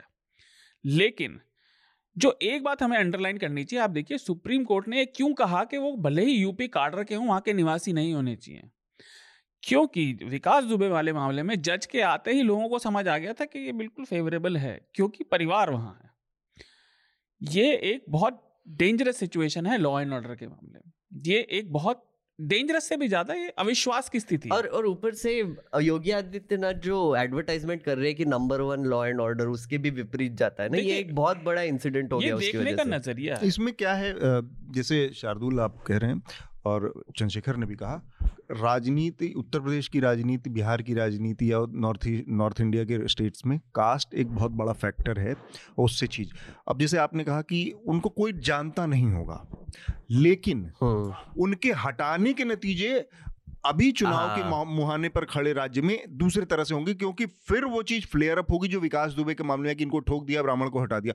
तो ब्राह्मण हटा दिया ये चीज़ जो फ्लेयर अप होगी वो उनके बने रहने के की कीमत से ज़्यादा की, कीमत अदा होगी। एक चीज़ है ये और मैं मेरा सवाल ये था मतलब एक दिमाग में मेरे सवाल है कि बीजेपी के लिए ऐसी क्या बड़ी बात है? मैंने बीजेपी को मतलब उस टाइम से हम लोग देख रहे हैं कि एक आदमी ने अपनी और मैं बहुत मतलब इस मामले को कहने में के खतरे भी हैं फिर भी मैं कह रहा हूँ कि अटल लाल कृष्ण आडवाणी को प्राइम मिनिस्टर बनने से कोई 96 में नहीं रोक सकता था हम्म। लेकिन उस आदमी ने जैन हवाला कांड में अपने नाम को क्लियर कराने के लिए उस साल चुनाव नहीं लड़ा और बाय डिफ़ॉल्ट अटल बिहारी वाजपेयी उस समय उतना लोकप्रिय और पार्टी पर जिसकी पकड़ थी अटल लाल कृष्ण आडवाणी के अलावा कोई नहीं था लेकिन उस आदमी की ज़िंदगी में वो नासूर बन गया उसके बाद वो कभी प्रधानमंत्री नहीं बन पाए हम्म। एक वो तो राजनीति में जो कहते हैं ना कि आपकी हाराकिरी सब कुछ सब कुछ हाँ। उसके बाद तो एक राजनीति में आपका एक कदम कैसे हाराकिरी बन जाता है और आपको फिर पूरी ज़िंदगी उसका दुख रहता है। तो ये लाल कृष्ण आडवाणी उस मामले में एक छोटे से आदमी के इतने बड़े बड़े कुकृत्य हैं जो आदमी सीधे दो एक हफ़्ते पहले धमकी दे रहा है कि आपको दो मिनट में सीधा कर दूँगा। लड़का आपके नाम की गाड़ी लेके जाके चढ़ा दे रहा है। ऐसे आदमी को निपटाने में बीजेपी को क्या दिक्कत है? यही सिर्फ़ बताता है ना कि भारतीय जनता पार्टी आज की तारीख में बीजेपी राजनीतिक पार्टी नहीं है एक सिंडिकेट है। सिंडिकेट जैसे माफिया सिंडिकेट काम करता है जैसे कुछ और सिंडिकेट काम कर सकते हैं। ऐसे ही बीजेपी किसी सिंडिकेट की तरह से काम कर रही है जिसमें एक दो लोगों की विम्स एंड फैंसीज पे सब कुछ चल हम्म। रहा है। लेकिन अतुल वही है ना कि आपने बिल्कुल सही कहा कि बीजेपी ऐसे क्यों नहीं कर रहा है? पर ये एक और तो इंडिकेटर दे सकता है कि बीजेपी की अभी यूपी में पोजिशन कितनी डगमगाई हुई है। क्योंकि अगर अगर पावरफुल पोजीशन होती अगर उनका इतना लोकप्रियता होता या फिर ये होता मुझे नहीं लगता वो ये अजय मिश्रा को रहने देते। लेकिन ये जो आठ से नौ सीट्स जो वो कंट्रोल करते हैं वो उनके लिए कितने इम्पोर्टेंट है ये स, ये एक मेन मुद्दा होना चाहिए। क्योंकि वो यूपी का इलेक्शन ऑब्वियसली बहुत बड़ा होने वाला है और हम्म। एक नेशन का इलेक्शन बोल सकते हैं उसको। आठ से नौ सीट में अगर आपको एक मार्जिन डिफरेंस दिख रहा है तो बीजेपी बिल्कुल कुछ नहीं करेगी उनको। एक, एक और चीज़ भी समझिए। हम्म। आप देखिए गोदी मीडिया आप कहते हो मैं तो कहूँगा असली मीडिया ही वो है आप सब लोग नकली हैं। जो जो जो लोगों का मूड बता रहे हैं जो मूड बता रहे हैं। आप देखिए हर चैनल पे डेली का आजकल ओपिनियन पोल शुरू हो गया। ये एक अजीब हम्म। चीज़ है मैं मेरी उम्र बावन साल हो गई है। मैं विनोद दुआ और प्रणय रॉय जो कि ओरिजिनल थे किसी टाइम पे और ठीक है प्री इंडिपेंडेंस वो जो किया करते थे, आपके आपके हुआ करते थे पोल्स होते थे कभी साल में एक बार, या इलेक्शन से कुछ दिन पहले कि आप एक मूड बताएँ। आज इतना बड़ा पैसा इन्वॉल्व है thanks to demonetisation and other policies of this new government कि अब हर रोज हो रहे हैं। यानी इन कंपनियों को, चाहे वो नाम छोड़िए, ये तो ये कंपनियाँ जैसे प्लेयरों को मैनेज करते हैं। अब ये राजनीतिज्ञों को मैनेज कर रहे हैं। हर रोज डेली बेसिस पे ओपिनियन पोल और रोज आदित्यनाथ की रेटिंग वहीं रहती है और पता चलता है कि थोड़ी उसकी एक दो परसेंट नीचे ऊपर होती है। जो बाकी के लोग हैं उनकी रेटिंग नीचे धड़ा धड़ा आ जाती है। थोड़ी हम्म। दो परसेंट घटा घटाते हैं अगले दो दो परसेंट बढ़ा देते हैं। यानी कि फिर फिर क्या रीज़न देते हैं? कि जी स्टैटिक है बीजेपी तो उनका तो मैक्सिमम वोट परसेंटेज आ रहा है। बाकी सब आकर रुक गए हैं कोई चौंतीस परसेंट पे कोई बारह परसेंट पे कोई तेरह परसेंट पे अजीब सी राजनीति हो गई है। लोगों का मूड बनाया जा रहा है। इन सब चीज़ हाँ एग्जैक्टली ये चीज़ें एक इन्फ्लुएंसर के तौर पे काम करती हैं। अब इन चीज़ों की विश्वसनीयता भारत में कितनी है और कितना असर डालते हैं लेकिन इससे एक इन्फ्लुएंस के तौर इन्फ्लुएंसर के तौर पर इस्तेमाल होती हैं बहुत सारी चीज़ें। मुझे लगता है कि इसमें इलेक्टोरल रिफॉर्म की बड़ी भूमिका इलेक्शन कमीशन को इसमें भूमिका अदा होनी चाहिए कि इलेक्शन की डेट से छः महीने पहले इस तरह की कोई भी कयासबाजी अटकलबाजी जिनका कोई साइंटिफिक वो नहीं है उस पर रोक लगनी चाहिए। ये बेमतलब के और हमें पता है कि 300 लोगों के बीच में जाके 300 और 30 लोगों के बीच में जाके आप इस तरह के सर्वे करके आते हैं जिसका कोई साइंटिफिक पैटर्न नहीं है कोई अच्छा हिंदुस्तान के मामले में क्या है? आप इस तरह की क्या आपकी सैंपलिंग क्या है? किस कास्ट हम्म। की हम्म, किस हम्म। किस ग्रुप से आपने जाके बात किया है? इतनी लेयर्ड एक एक गाँव में बीस तरह के लोग बसते हैं। अब आप उठा के ले आएँगे सिंपल मैथ मेथडोलॉजी आपकी, आप लेके आएँगे कि ब्रिटेन में कैसे होता है या यूएस में कैसे हो। यूएस और ब्रिटेन के पैटर्न पे, वहाँ की मेथडोलॉजी पे, हिंदुस्तान में आप कोई सर्वे नहीं कर सकते। इन सब चीज़ों को नज़रअंदाज करते और तीन सौ लोगों को सत्ताईस करोड़, बाईस, तेईस करोड़ का उत्तर प्रदेश, उसमें आप दो सौ लोगों की, तीन सौ लोगों के सैंपल पे कौन सा निष्कर्ष दे सकते हैं। तो इसमें इलेक्टोरल रिफॉर्म की बड़ी भूमिका है कि इलेक्शन कमीशन यहाँ पर अपने को पिचिन करे कि छह महीने पहले से इस तरह की कोई भी बकवासबाजी नहीं चलेगी। ये आप लोग इलेक्ट्रो जो इलेक्टोरेट है जो मतदाता है उसको इन्फ्लुएंस करते हैं उसके दिमाग में कुछ चीज़ें एक बहुत इंटरेस्टिंग सैंपलिंग की बात शुरू हुई। मुझे याद है 2014 के इलेक्शंस थे। हमारा ऑफ़िस हुआ करता था डीएनए का I was there Safdarjung enclave Kamal cinema जहाँ हुआ करता था वहाँ नीचे चाट पकौड़ी टिक्की और वो कमाल के गोलगप्पे वगैरह मिलते हैं। ठीक है? राजेंद्र का हाँ राजेंद्र का ढाबा और जितने बंगाल स्वीट्स। तो वहाँ पर एक दिन में हम नीचे उतरे खाना खाने के आसपास की बात है। तो इलेक्शन का चल रहा था सब बातचीत हमारी कोई मीटिंग थी हम नीचे उतरे। तो एक व्यक्ति वहाँ पर गोलगप्पे खा रहा हमारा भी पता नहीं क्या हुआ था कुछ। गोलगप्पे खाने का उस दिन शौक चढ़ा था। वहाँ बैठे तो बेचारा एक आदमी ना हमें सबको फॉर्म देता रहा। उसको नहीं पता था कि हम जर्नलिस्ट हैं। तो फॉर्म दे रहा तो मैंने देखा तो पता चलो ओपिनियन पोल कर रहा सर्वे कर रहा था। सर कुछ भर के दे दीजिए। हमारे यहाँ भी आईटी भी भर दीजिए। हमारे यहाँ भी आईटी वाले सर्वे के लिए आए थे। हाँ हमारे यहाँ पे भी आए सर्वे होता रहता है। खिलाए थे आपको? ये केवल चुनाव का नहीं जो मेघनाथ जिन आठ सात से नौ सीटों की बात कर रहे थे वो लोकसभा की सीटों की बात कर रहे थे। विधानसभा की वो ज़्यादा हाँ, हाँ, लोकसभा की सॉरी वो विधानसभा की ज़्यादा है। कितनी? ये मुझे नहीं अच्छा। याद। एवरेजन दस भी रख लीजिए एक विधान लोकसभा में आठ दस तो। Minimum three or four seats होती है एक लोकसभा में। एक वो वेरी करेगा वो वेरी हाँ। करेगा लेकिन थ्री टू फोर एवरेज देख सकते हैं। हाँ तो वो एक अलग चीज़ है। लेकिन ये एक संगठन के स्तर का भी है, जिसकी हमें भी पता नहीं है। क्योंकि वो चुनावी राजनीति में इतना मैटर नहीं करते, ये सबको मालूम है, क्योंकि चुनावी राजनीति आज से नहीं, बहुत समय से बहुत सारे लोग देख रहे हैं। वो इतना ज़्यादा, जिसे क्लाउड कहते हैं ना, धन का क्लाउड नहीं है। ये संगठन के स्तर की भी बात है। उसके पीछे का रीजन क्या है, ये हम नहीं जानते। ये उनकी पर्सनल सेटिंग है, ये उनकी पर्सनल गुडविल है, मुझे नहीं मालूम क्या है। लेकिन ये संगठन के स्तर की बात भी है। नहीं तो पॉलिटिक्स डजन सफ़र फूल्स जो कहावत है ना even smart person doesn't suffer fools हाँ तो है क्या? और खासतौर से मोदी जी वो तो मशहूर है इस चीज़ के लिए। वो, वो इतनी देर पत्ता नहीं जलने देते। वो बहुत देर पहले झड़ चुका होता है वो पत्ता लेकिन कुछ कारण है उसके वो पता चलेंगे तो चलेंगे लेकिन ये संगठन के स्तर की बात भी है। ठीक बात। चलिए देखते हैं ये कहाँ तक जाता है। तो हमारे देखिए कि हमारा न्यूज़ रूम कितना डाइवर्स डाइवर्सिफाई है और कितना डेमोक्रेटिक है कि हमारे एक सह संपादक कह रहे हैं कि इसका जाना निश्चित है। दूसरे हमारे एसोसिएट एडिटर कह रहे हैं कि ये जा नहीं सकता। तो इस डाइवर्सिटी का आप सम्मान करिए। मैं, मैं, ये कह, मैं ये कहता हूँ कि गैस कीजिए पहले कोहली जाएगा टेस्ट कप्तान से। या, कि पहले टेन ही जाएगा। पहले टेन ही जाएगा कि कोहली जाएगा? पत्ता कटेगा मुझे लगता है। ये तो मुझे लगता है पत्ता कटेगा उसका।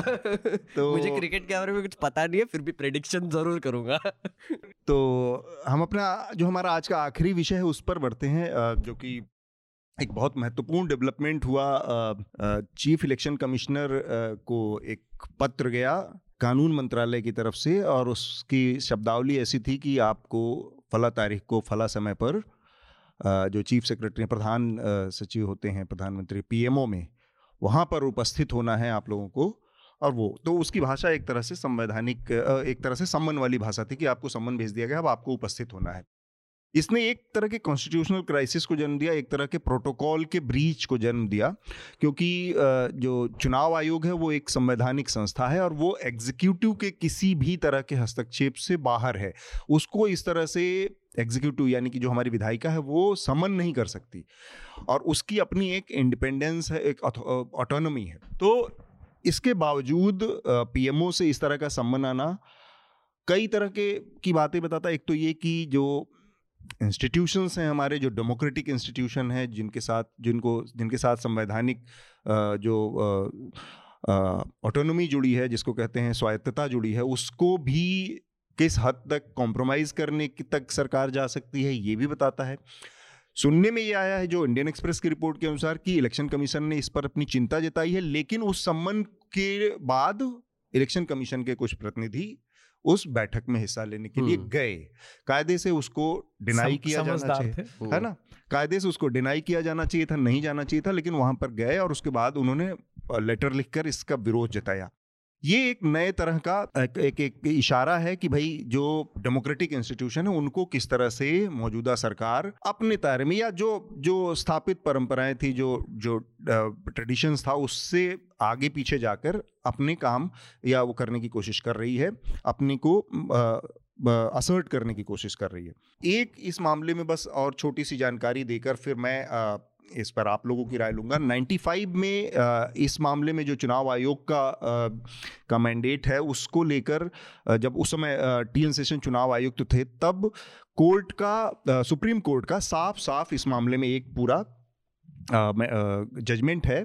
और वो, उसको मैं यहाँ पर कोट करना चाह रहा हूँ शब्द से ये टी सेशन बनाम Union of India and others करके ये केस था उन्नीस का। It is inherent in a democratic setup that agency which is interested the task of holding election to the legislatures should be fully insulated from the party in power और executive of the day तो ये judgement साफ़ साफ़ कह रहा है कि जो पार्टी सत्ता में है उस समय उससे पूरी तरह से इंसुलेट पूरी तरह से अलग थलग हम्म। सुरक्षित और कट ऑफ़ होनी चाहिए। इलेक्शन कमीशन, ये साफ़ साफ़ इस जजमेंट में सुप्रीम कोर्ट ने कहा है। और इसका आगे कहा the objective is achieved by the setting up an election commission, a permanent body under article 324 of the constitution इस ऑब्जेक्टिव को पूरा करने के लिए जो संविधान के हमारा आर्टिकल है 324 एक उसके तहत इलेक्शन कमीशन का निर्माण किया गया है। तो साफ़ साफ़ है कि ऐसा कोई समन भेज नहीं सकता एग्जीक्यूटिव इसके बावजूद इस सरकार ने ऐसा किया है लॉ मिनिस्ट्री ने ऐसा किया है और पीएमओ में समन किया गया है। इलेक्शन है पाँच राज्यों के। तब ये सारी चीज़ें हो रही हैं, हमारे सामने आ रही हैं। अब इसके नेतार्थ इसके इसकी इसकी जो अंडर राइटिंग है इसकी जो अंदर रेखांकित चीज़ें हैं अगर आप लोग उस पर अपनी राय दें फिर हम अपने आखिरी के चरण की तरफ़ बढ़ेंगे। एक इंटरेस्टिंग um, चीज़ हुई कि उन्होंने बेसिकली जैसे आपने बोला कि उन्होंने we expect you to come ऐसे शब्द इस्तेमाल करके किया। तो चीफ इलेक्शन कमिश्नर नहीं गए लेकिन उनके सबॉर्डिनेट्स को भेज दिया। तो वो दोनों गेम खेल रहे हैं। बेसिकली हाँ हम दिखाएँगे भी कि नहीं हम इंडिपेंडेंट है लेकिन मेरे सबऑर्डिनेट है वो जाके बैठेंगे भी वो मीटिंग में। We expect you to bend and you will you will basically it's very interesting क्योंकि उनको भी शायद ये दिखाई दे रहा है कि बहुत पावरफुल गवर्नमेंट है उनसे मस्ती नहीं कर सकते पर लेकिन मुझे मेरा स्टैंड भी लेना है कि मैं इंडिपेंडेंट हूँ करके। चीफ इलेक्शन कमिश्नर की बात करें। ये जो इलेक्शन कमीशन पे जो एक तरीके से सस्पिशन जो तैयार हुआ है वो ग्रेजुअली बहुत सालों से हो रहा है। मुझे लगता है पहली चीज़ जो इलेक्शन कमीशन ने, जो सबसे अनडेमोक्रेटिक थी, वो थी इलेक्टोरल बॉन्ड्स को अलाउ करना। इलेक्टोरल बॉन्ड जो कि हमारे पूरे पॉलिटिकल फंडिंग सिस्टम को ओपेक बना देता है, कोई भी किसी को भी पैसे दे देगा। तीस दिन सॉरी तीस दिन के लिए, तीन विंडोज़ में एक नई करेंसी बन जाती है हमारे कंट्री में, जो कि बस पॉलिटिकल पार्टीज़ डील कर सकते हैं उसमें। तो आप सोचिए कि इस तरीके का अनडेमोक्रेटिक जो मूव था जिससे डायरेक्टली हमारे डेमोक्रेसी पे इम्पैक्ट हो रहा है। इलेक्शन कमीशन ने अगर इंडिपेंडेंट होता तो पहले आके बोलना चाहिए था कि ये हम अलाउ नहीं करेंगे। बट वो हुआ नहीं। सुप्रीम कोर्ट की तो बात छोड़ दीजिए आप। um, दूसरी चीज़ ये है कि अगर आपको याद होगा वेस्ट बंगाल इलेक्शंस में हम जब गए थे वहाँ पर तो सेकेंड uh, वेव चल रहा था। केसेस बढ़ने लगे थे धीरे धीरे तो uh, आपको याद होगा कि काफ़ी जर्नलिस्ट थे काफ़ी जो ओपोजिशन पार्टीज़ थे वो डिमांड कर रहे थे इलेक्शन कमीशन से कि आप इलेक्शंस करिए लेकिन रैलीज बंद कर दीजिए। रैलीज पे बैन कर दीजिए आप कि आप वर्चुअल रैलीज करिए ये वो वट इलेक्शन कमीशन ने वेट किया। किसका? मोदी जी का अनाउंस करने का कि हम रैलीज कैंसिल कर रहे हैं। जिस दिन उन्होंने अनाउंस किया उसके नेक्स्ट डे इलेक्शन ने इलेक्शन कमीशन ने सब बैन कर दिए। तो आप सोचिए कि किस हद तक हमारी अब इलेक्शन कमीशन अब इंडिपेंडेंट है ये हमको एक सोचने वाली बात है। और अभी जो ऑल इम्पोर्टेंट उत्तर प्रदेश के इलेक्शंस आ रहे हैं उसमें हमको ये सब चीज़ें और दिखाई देंगी मेरे हिसाब से। चंद्रशेखर? मुझे तो सिंपल यही लगता है एक और केस बढ़ जाएगा आ, सुप्रीम कोर्ट में। पहले से ही बहुत कुछ था सिर्फ़ एक गगोई साहब एक अच्छी सी जजमेंट दे करके गए। राज्यसभा की जल्दी थी। अदरवाइज़ एक और बढ़ जाएगा article three seventy scrapping electoral bonds कितने कितने चीज़ें ऑलरेडी है। तो मुझे लगता है कि ये ये इलेक्शन से भी इसको आप जोड़ कर देख सकते हैं और इसको ये भी देख सकते हैं कि किस तरह से आपका डिके कर रहा है सिस्टम हम्म। किस तरह से आपका जो कहते हैं ना इंडिपेंडेंट स्वायत्तता कौन सी स्वायत्तता है किसके पास है? मैं तो अपने न्यूज़ रूम को देखता था लास्ट के कुछ दिनों के बहुत कमाल के मैं भी एक खबरिया चैनल के वालों के साथ बैठ बैठा करता था कि कैसे शाम को सवा पाँच बजे फ़ोन आता था एक बार सुबह आता होगा मैं तो तब नहीं रहता था और पूरी हेडलाइंस बदल जाती थी। पूरा न्यूज़पेपर का का पूरा कैरेक्टर बदल जाता था तो मीन ये सब कुछ तो हो ही रहा है लेकिन क्वेश्चन हम्म। मार्क जैसे आप सभी लोग कह रहे हैं आई एम श्योर कि क्वेश्चन मार्क ही नहीं जो पढ़ा लिखा इंसान है उसके लिए तो क्वेश्चन मार्क लगा देगा। वो तो वोटिंग में जाके कुछ कर देगा। आम ज़मीन पर पे आम ज़मीन पर उस गरीब व्यक्ति का सोचिए जिसको कुछ नहीं पता। उसको हम्म। सिर्फ़ पाँच किलो बीस किलो का अनाज मिल रहा है वो खा करके लंबी तान के सो रहा है सो इसीलिए रहा तो भूखम- भूखमरी के इंडेक्स में भारत ऊपर चढ़ता जा रहा है। शार्दुल आप बहुत देर से चुप है। इस मामले पर आपकी आखिरी टिप्पणी में चाह रहा हूँ। इलेक्शन कमीशन के इंडिपेंडेंस पर मेघनाथ ने कई घटनाओं का ज़िक्र किया। एक और घटना इलेक्शन कमीशन की जिस डिके की बात कर रहे हैं चंद्रशेखर बार बार दिखा है जैसे गुजरात का जब चुनाव था हम्म। तो आप लोगों को याद होगा गुजरात के चुनाव से पहले एक बड़ा विवाद हुआ कि किस तरह से हिमाचल के चुनाव की घोषणा कर दी गई। गुजरात गुजरात को। टाला गया हम्म, हम्म, और वो इतना बड़ा विवाद इसलिए टाला जाता रहा क्योंकि मोदी जी को बहुत सारी चीज़ें वहाँ पर अनाउंस करनी थी फिर हम्म। वो वहाँ पर उद्घाटन करने जा रहे थे वो सब model of code code of conduct लागू होने के बाद वो पॉसिबल नहीं था तो इलेक्शन कमीशन या फिर अगर आप लोगों को याद हो अहमद पटेल और वहाँ पे भी रहे सेम ही हुआ था ना कि हाँ, वो उनके जब इनोग्रेशन प्रोग्राम्स खत्म हुए उसके उसके नेक्स्ट डे अनाउंस कर दिया था हाँ। और इसी तरह अगर आप लोगों को याद हो अहमद पटेल अब नहीं है, उनका इलेक्शन किस तरह से फंसाया गया बाद में क्योंकि एक प्रेसिडेंस बना हुआ था सुभाष चंद्र जो जी न्यूज़ के थे उनके मामले में एक इलेक्शन कमीशन का मसला आया था इसलिए उसकी बिना पर फिर बाद में क्लियर हुआ। तो इलेक्शन कमीशन की जो अथॉरिटी को किस तरह से रेगुलेट करने की या मेंड करने की कोशिश बार बार की गई है ये दिखा है। नहीं एक इंटरेस्टिंग चीज़ यहाँ पे जोड़ना चाहूँगा। अगर शार्दुल याद होगा हमने इस पर बात भी की थी प्रशांत किशोर ने एक एक्विजिशन किया था वेस्ट बंगाल इलेक्शन के वक्त कि कोई गवर्नमेंट का एक्सेल शीट लेके इलेक्शन कमीशन के पास गया था और उसके अकॉर्डिंगली फ़ेज़ वाइज इलेक्शंस उन्होंने डिसाइड किए थे। आठ फ़ेज़ में और बेसिकली उसका कहना ये था कि इतने रैंडम फेजेस हो रहे हैं कहीं पे भी कुछ भी हो रहा है। वही तो एक डिस्ट्रिक्ट को काट के दो फेजेस में कोलकाता को तीन फेजेस में ऐसे करके एक अजीब तरीके से उन्होंने बंगाल में कुल शेड्यूल कितने निकाला सीटें थी। बंगाल में करीब ढाई सौ के आसपास सीटें हम्म, थी हम्म। दो सौ बानवे। पूरे भारत के चुनाव छह फेजेस में बंगाल हाँ, का चुनाव आठ आठ फेजेस में। तो और यूपी का तो करीब- बीस करीब फ़ेज़ भी हो सकते दो सौ कुछ 275 दो ऊपर है मुझे दो सौ बानवे के आसपास नब्बे हाँ। के आसपास थी। वहाँ आठ फ़ेज़ और उतनी ही करीब सीटें ढाई सौ के करीब ऊपर थी तमिलनाडु में एक या दो फ़ेज़ में। दो फ़ेज़ में हाँ। तो वो बताता है कि हाँ। भाई आप इलेक्शन हाँ। देखिए संस्था अपने आप में कुछ नहीं है। उसको चलाने वाला व्यक्ति कौन है इस पे भी डिपेंड करता है।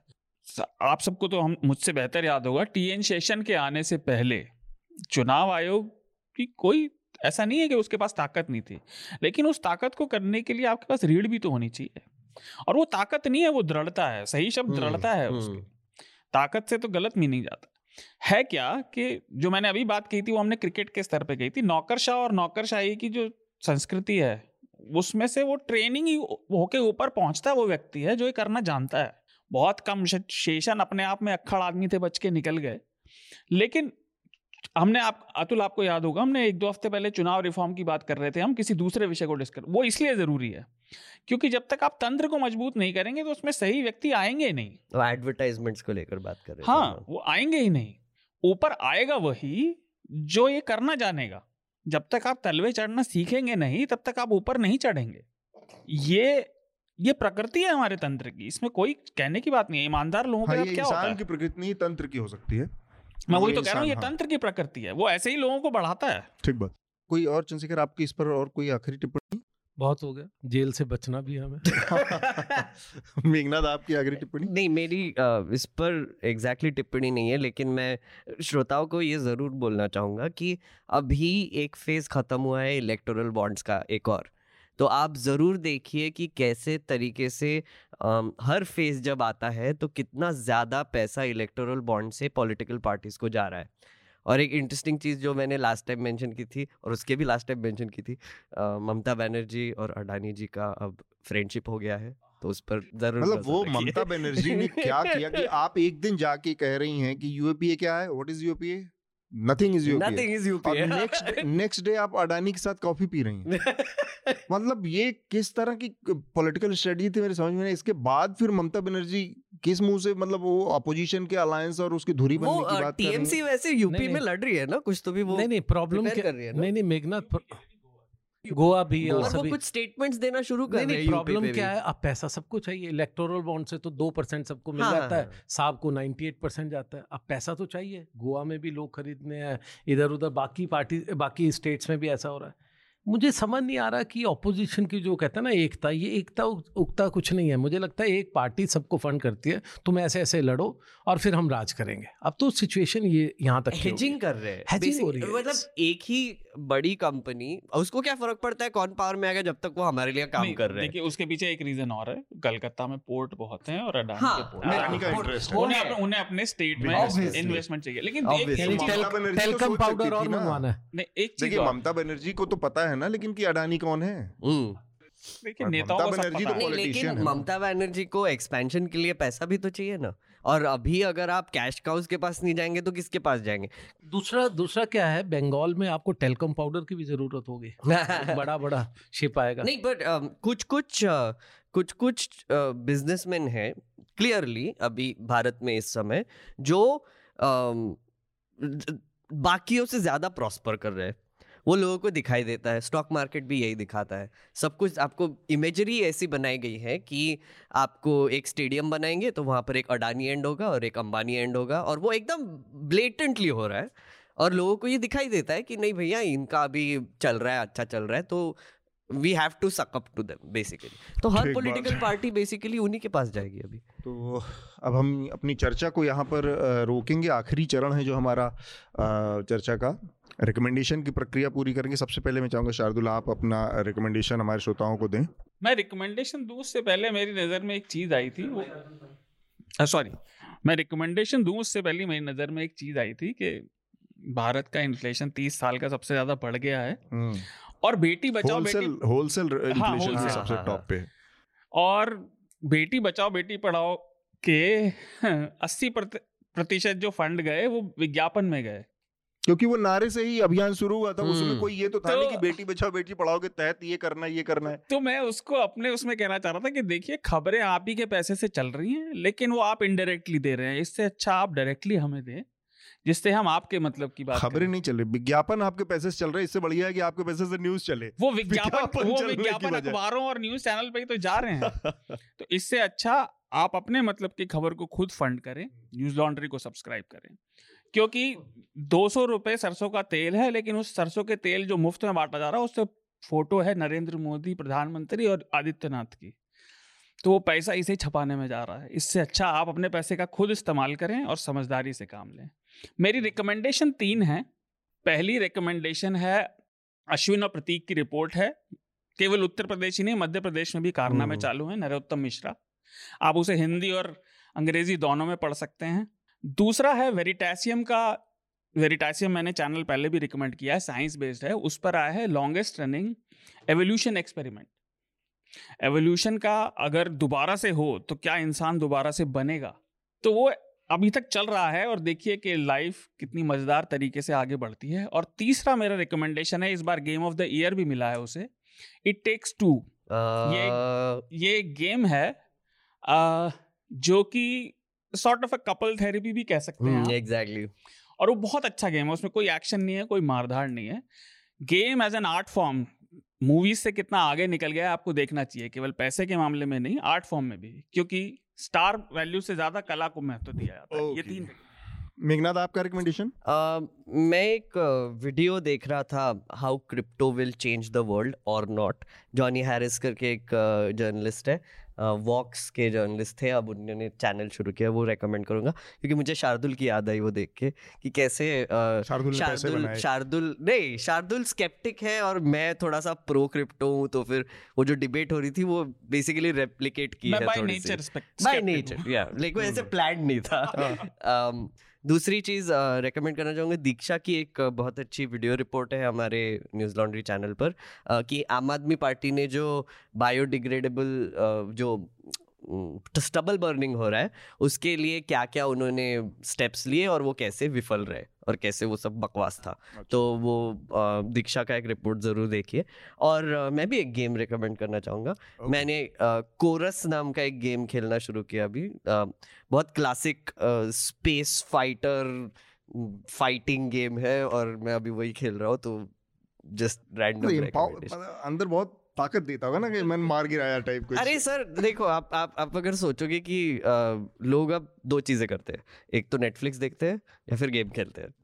तो और एंटरटेनमेंट अगर आपको चाहिए और अगर आपको ये सब न्यूज़ और इससे कहीं बाहर मैं तो जाना जाके होगा। बैडमिंटन खेलता हूँ टेबल टेबल टेनिस खेलता हूँ। मेघनाथ की सेहत के साथ अच्छा गेम यहीं खेलो मार धाड़ की। मैं हाँ, मतलब सब भड़ास सड़क पे तो इसको ये पिटेगा। सड़क पे तो। और ऐसे एक इमर्सिव ट्रांसपोर्टेशन हो जाता है ना कि अपनी Exactly. असली दुनिया से दूर जाके कहीं और स्पेस में जियो आप। टाइप में थोड़े हाँ, और थोड़े ये अंदर फैसान ये सेटिस्फेक्शन भी ठोक दिया आज। हाँ एग्जैक्टली चंद्रशेखर आपका मेरा एक ही रिकमेंडेशन है जो मैंने इनफैक्ट दो अक्टूबर के आसपास मुझे याद है। मैंने एक नॉवल पढ़ा था बुक पढ़ी थी मनोहर मालगांवकर की the man who killed Gandhi. I read it in 1991 during my journalism इस पे एक मूवी भी बनी ना बाद में वो ही राम हाँ। लेकिन वो बहुत डिफरेंट हाँ हाँ। हाँ। तो ये कमाल का उस टाइम पे मेरे प्रोफेसर थे उन्होंने मुझे रिकमेंड की थी। मुझे याद है मैंने एक दिन मौन व्रत रखा मंदिर की साइड गया और मैंने वहाँ पर पूरे दिन में ये बुक पढ़ी थी। छोटी सी किताब है अच्छी। तो the man who kill Gandhi उस वक्त पे सोच अलग थी डिफरेंट थी। मुझे कई चीज़ों ने इन्फ्लुएंस किया महात्मा गांधी की। उसके बाद मैंने महात्मा गांधी की काफ़ी चीज़ों पर पढ़ा।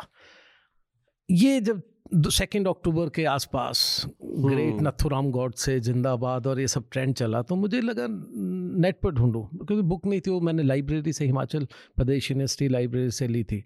आ, मैं उसे चुराना चाहता था लेकिन मन नहीं किया मुझे इतनी अच्छी कोई और भी पढ़ सके। तो वो मैंने मुझे आराम से मिल गई और बहुत सस्ती किताब मिली और अच्छे से उसमें अब फोटोग्राफ्स भी लग गई है। मैंने वो ऑर्डर किया मनोहर मालगांवकर। मैंने दोबारा से मंगवाई। I wanted my daughter who क्योंकि एक मूवी भी है। हाँ, ये राम नहीं पर एक मूवी भी है। आई किल्ड गांधी या कुछ एक मूवी है वो वो उसके वो बेटे उसके के भाई ने लिखी है, वो अलग है, है, है, हाँ। है। तो उसने गोडसे गोडसे के भाई ने लिखी हाँ है। हाँ। वो वो तो वो तो वो बेसिकली हाँ। वो जो स्टेटमेंट था उसका कोर्ट का उसको कंपाइल कर दिया से है। So I wanted my daughter to read this she is in the first year of the college तो मैंने वो मंगवाई आराम से आ गई and I started reading it यार लेकिन एक चीज़ है बहुत ज़बरदस्त जो हाँ। जो मुझे लगता है इंटरनेट एरा का बहुत ज़बरदस्त एवोल्यूशन है वो किताबों की एक्सेस इतनी आसान हो गई है। नहीं तो आप किताबों बहुत सारी किताबें आपको जब चॉइस इच्छा होती थी लाइब्रेरी में नहीं मिलती थी पब्लिशर पता लगा कि सालों साल हाँ, पहले आउट ऑफ़ एडिशन चली गई हैं मिलती नहीं थी। इनफैक्ट अब सब मिल जाती क्योंकि हाँ। पूरे देश में कहीं कहीं अवेलेबल होती हैं और कहीं तो मैं तो किंडल यूज़ करता हूँ। मैं तो किंडल यूज़ करता हूँ मैं तो तो फ़िज़िकल बड़ा किताबें अब अच्छा लेता ही नहीं हूँ। मेरी मेरी इस बारे में एक थ्योरी है।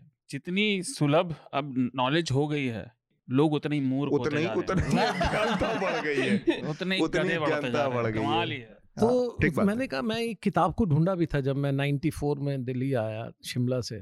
तो मैंने कनॉट प्लेस जितनी बुक स्टोर्स थे कहीं नहीं मिलती थी क्योंकि ये तो आउट ऑफ़ सर्कुलेशन थी कभी। सेवेंटीज सिक्सटीज में छपी होगी तो आराम से मिल गई।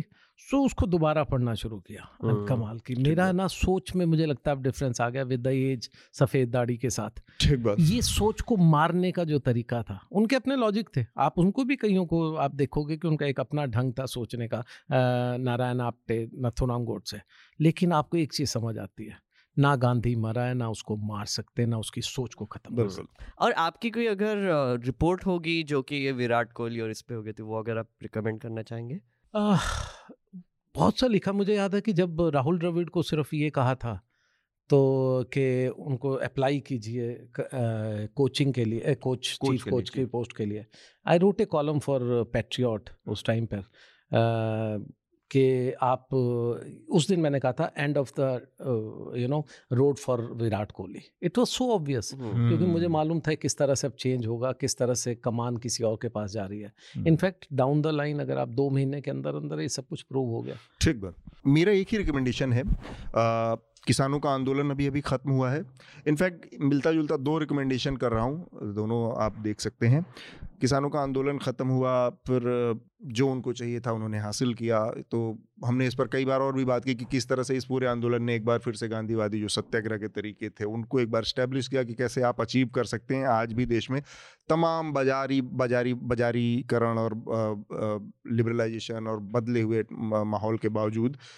वो प्रासंगिक बने हुए हैं तो वो लोग, किसानों ने उसको हासिल करके दिखाया। लेकिन उसकी क्या कोई क्रिटिकल एनालिसिस हो सकती है इस आंदोलन की? तो हमारी रिपोर्टर हैं निधि सुरेश और शिवांगी सक्सेना ने मिलके एक बहुत थोड़ा डिटेल्ड रिपोर्ट की है कि आपने आंदोलन देखा, आंदोलन के साथ आपने अपना समर्थन दिया, नैतिक समर्थन दिया, वहाँ पहुँच के आपने समर्थन दिया, और बहुत सारी उनकी जो जेनविन चीज़ें थी, उससे आपने इत्तेफाक रखा। लेकिन उस आंदोलन के के बहुत सारे और भी ऐसे चेहरे थे जो हमारे सामने नहीं थे। मसलन उस आंदोलन में बड़ी संख्या दलितों की थी, मजदूरों की थी, भूमिहीनों की थी।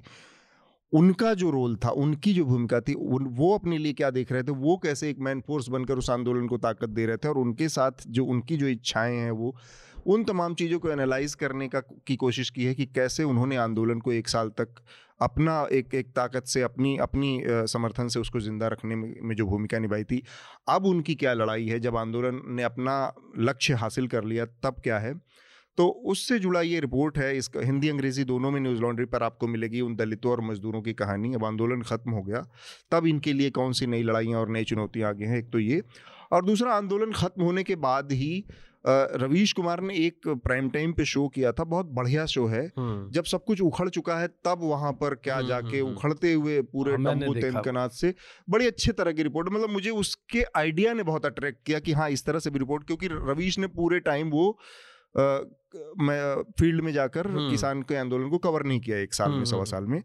बट जब जाने के बाद गए हाँ, थे वो तो जब हाँ. खत्म हो गया सब कुछ उखड़ गया था वहाँ पे आखिरी दिन दो दिन पहले जब वहाँ से राकेश टिकैत को हट जाना था तब वहाँ पर गए और वहाँ पर एक, एक कौन कौन लोग थे उन लोगों हम्म। की पड़ताल करना कि भाई ये टेंट वाला था या ये दवाई जो लेके आया था हम्म। या जो यहाँ पे डिस्पेंसरी चला रहा था या ये जो पानी वाला यहाँ पर था या जो ये लंगर चल रहा था ये फलाना वाला ये कौन लोग थे? कहाँ कहाँ से आए थे? कैसे कैसे? तो उसकी एक पड़ताल तो बड़े बड़े मौलिक तरीके से एक रिपोर्ट एक प्राइम टाइम में थी। लंबी वीडियो रिपोर्ट है। ये दो चीज़ें मेरा रिकमेंडेशन है। आपने जो रिकमेंडेशन दिया दीक्षा और निधि की रिपोर्ट दीक्षा का नहीं निधि और शिवांगी। शिवांगी और निधि की रिपोर्ट का। वो मैं उसके बारे में एक बात कहना अपनी दही को खुद ही मीठा नहीं कहना चाहिए पर भारत जहाँ भी इकट्ठा होता है, चाहे कितने भी लोग हों, वहाँ कैसी विषमताएँ उसके साथ चलती हैं, चाहे कितने ही अच्छे से अच्छे या बुरे से बुरे लोग हों, किसी की भी नज़र में।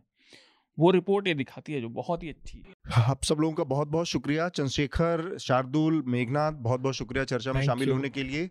और चर्चा का ये हमने एक नया फॉर्मेट जो शुरू किया है आगे भी हम इसको जारी रखेंगे। आप लोगों को इसका एक हिस्सा वीडियो पर देखने को मिलेगा। लेकिन अगर आप पूरा पॉडकास्ट सुनना चाहते हैं तो आप अपने पॉडकास्ट प्लेटफॉर्म पे आए वहाँ पर इसको सुने। धन्यवाद। धन्यवाद। धन्यवाद। न्यूज़ लॉन्ड्री के सभी पॉडकास्ट ट्विटर आई और दूसरे पॉडकास्ट प्लेटफॉर्म पे उपलब्ध हैं। खबरों को विज्ञापन के दबाव से आज़ाद रखें। न्यूज़ लॉन्ड्री को सब्सक्राइब करें।